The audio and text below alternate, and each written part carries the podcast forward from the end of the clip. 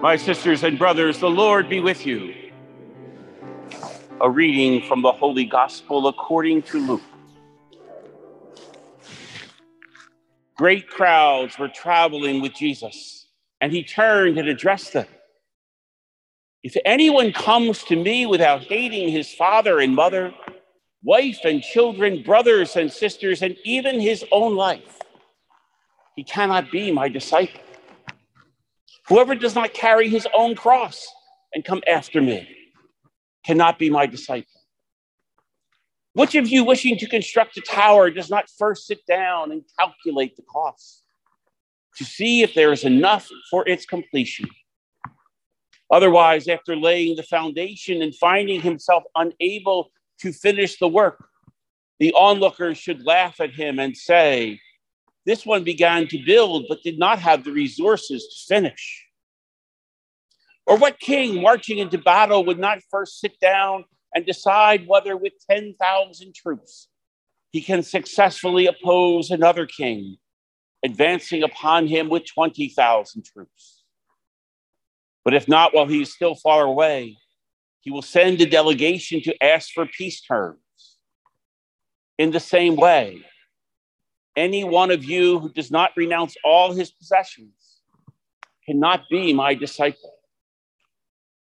The gospel of the Lord.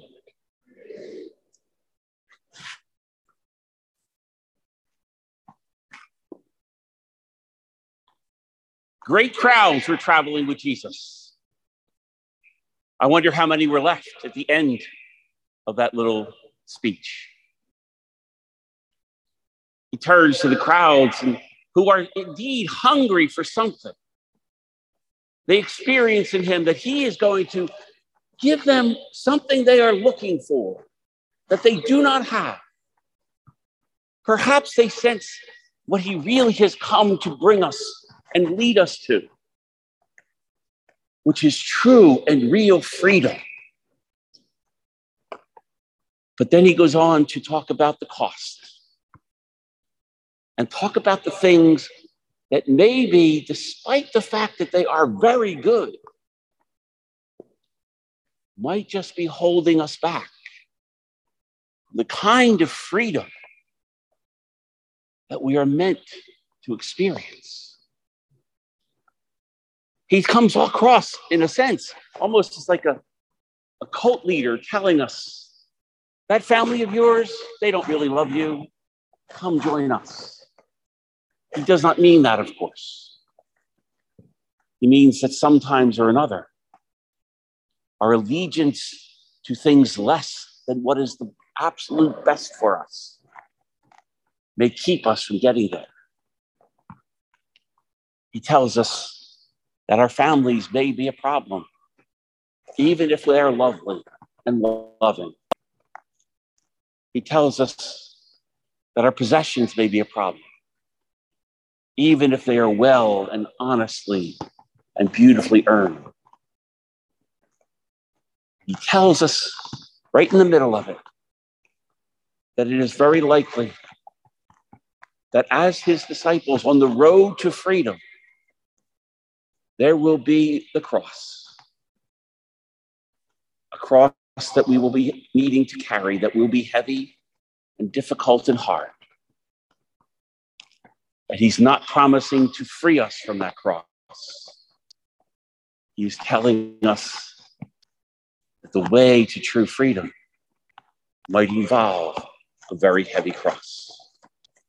I think it's important for us to realize that for those hearing him then, the cross meant something very different than it may mean to us, who have already seen and experienced the great victory the cross won for him and for us. For the people hearing this, this speech on this particular day, the cross was a horrible symbol of Roman oppression. To be asked to carry a cross meant that you were going to be humiliated, killed, take, have all your possessions taken away because you refused to submit to what in their hearts and souls they understood as evil.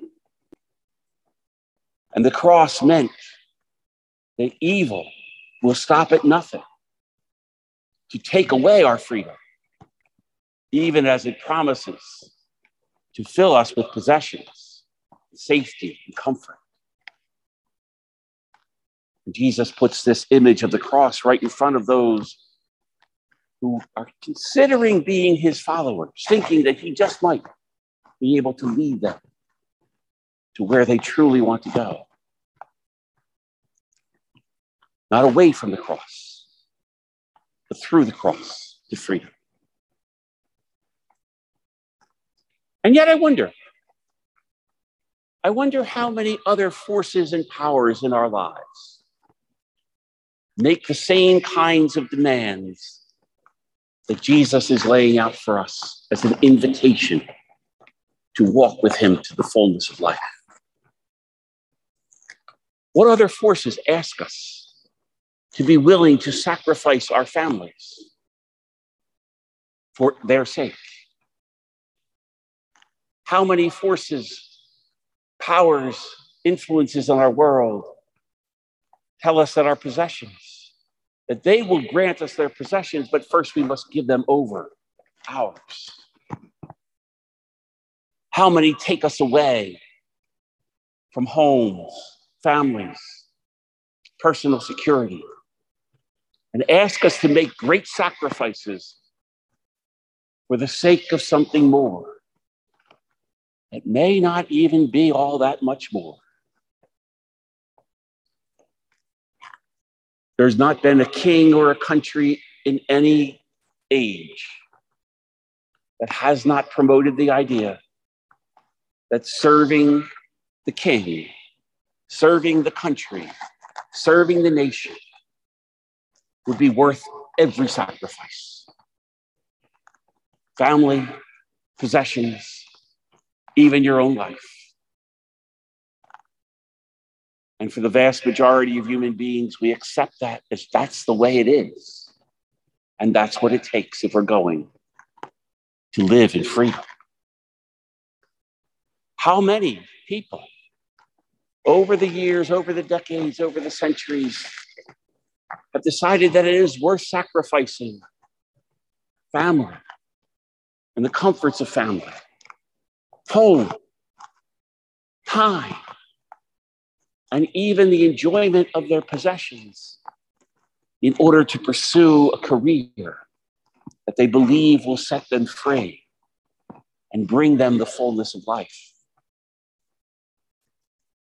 And we may stand in admiration of them for their willingness to sacrifice for a greater good. And yet we might hear the words of Jesus as unreasonable, too demanding. How dare you ask this of us? How dare you expect this of us? He is, of course, making it our choice. He forces this on no one. He loves us anyway. But he does let us know that real freedom comes at the cost of sometimes great sacrifices we just might consider that sacrifice worthwhile. As I was thinking about this this week, the story of an Austrian farmer during World War II came to mind. His name was Franz Jagerstatter. He was just a farmer.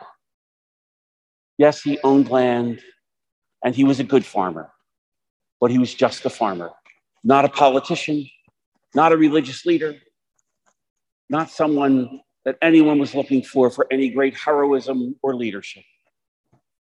He was a farmer. And as a farmer, he was merely drafted to serve in Hitler's army, an Austrian citizen. And he refused. Wasn't simple, no, I'm not going. There's a lot to it. He could not bring himself for the sake of keeping his family, for the sake of keeping his farm, for the sake of keeping his life, to serve what he saw as evil. Person after person tried to convince him it wasn't worth that, it wasn't worth the sacrifice. You're a nobody, it makes no difference. with great suffering and anguish. He persisted and persevered, and yes, he lost his farm. And his family was taken from him. And he lost his life. And it made no difference to the outcome of the war. But it made every difference to his integrity as a person his unwillingness to compromise, to serve anyone other than the one who he believed created him and had given him everything. And he was not willing to serve any other master. We are called to serve lots of masters who ask an awful lot from us. Are we willing to allow the one who sets us free, who has given us life and leads us to life, ask a lot from us as well.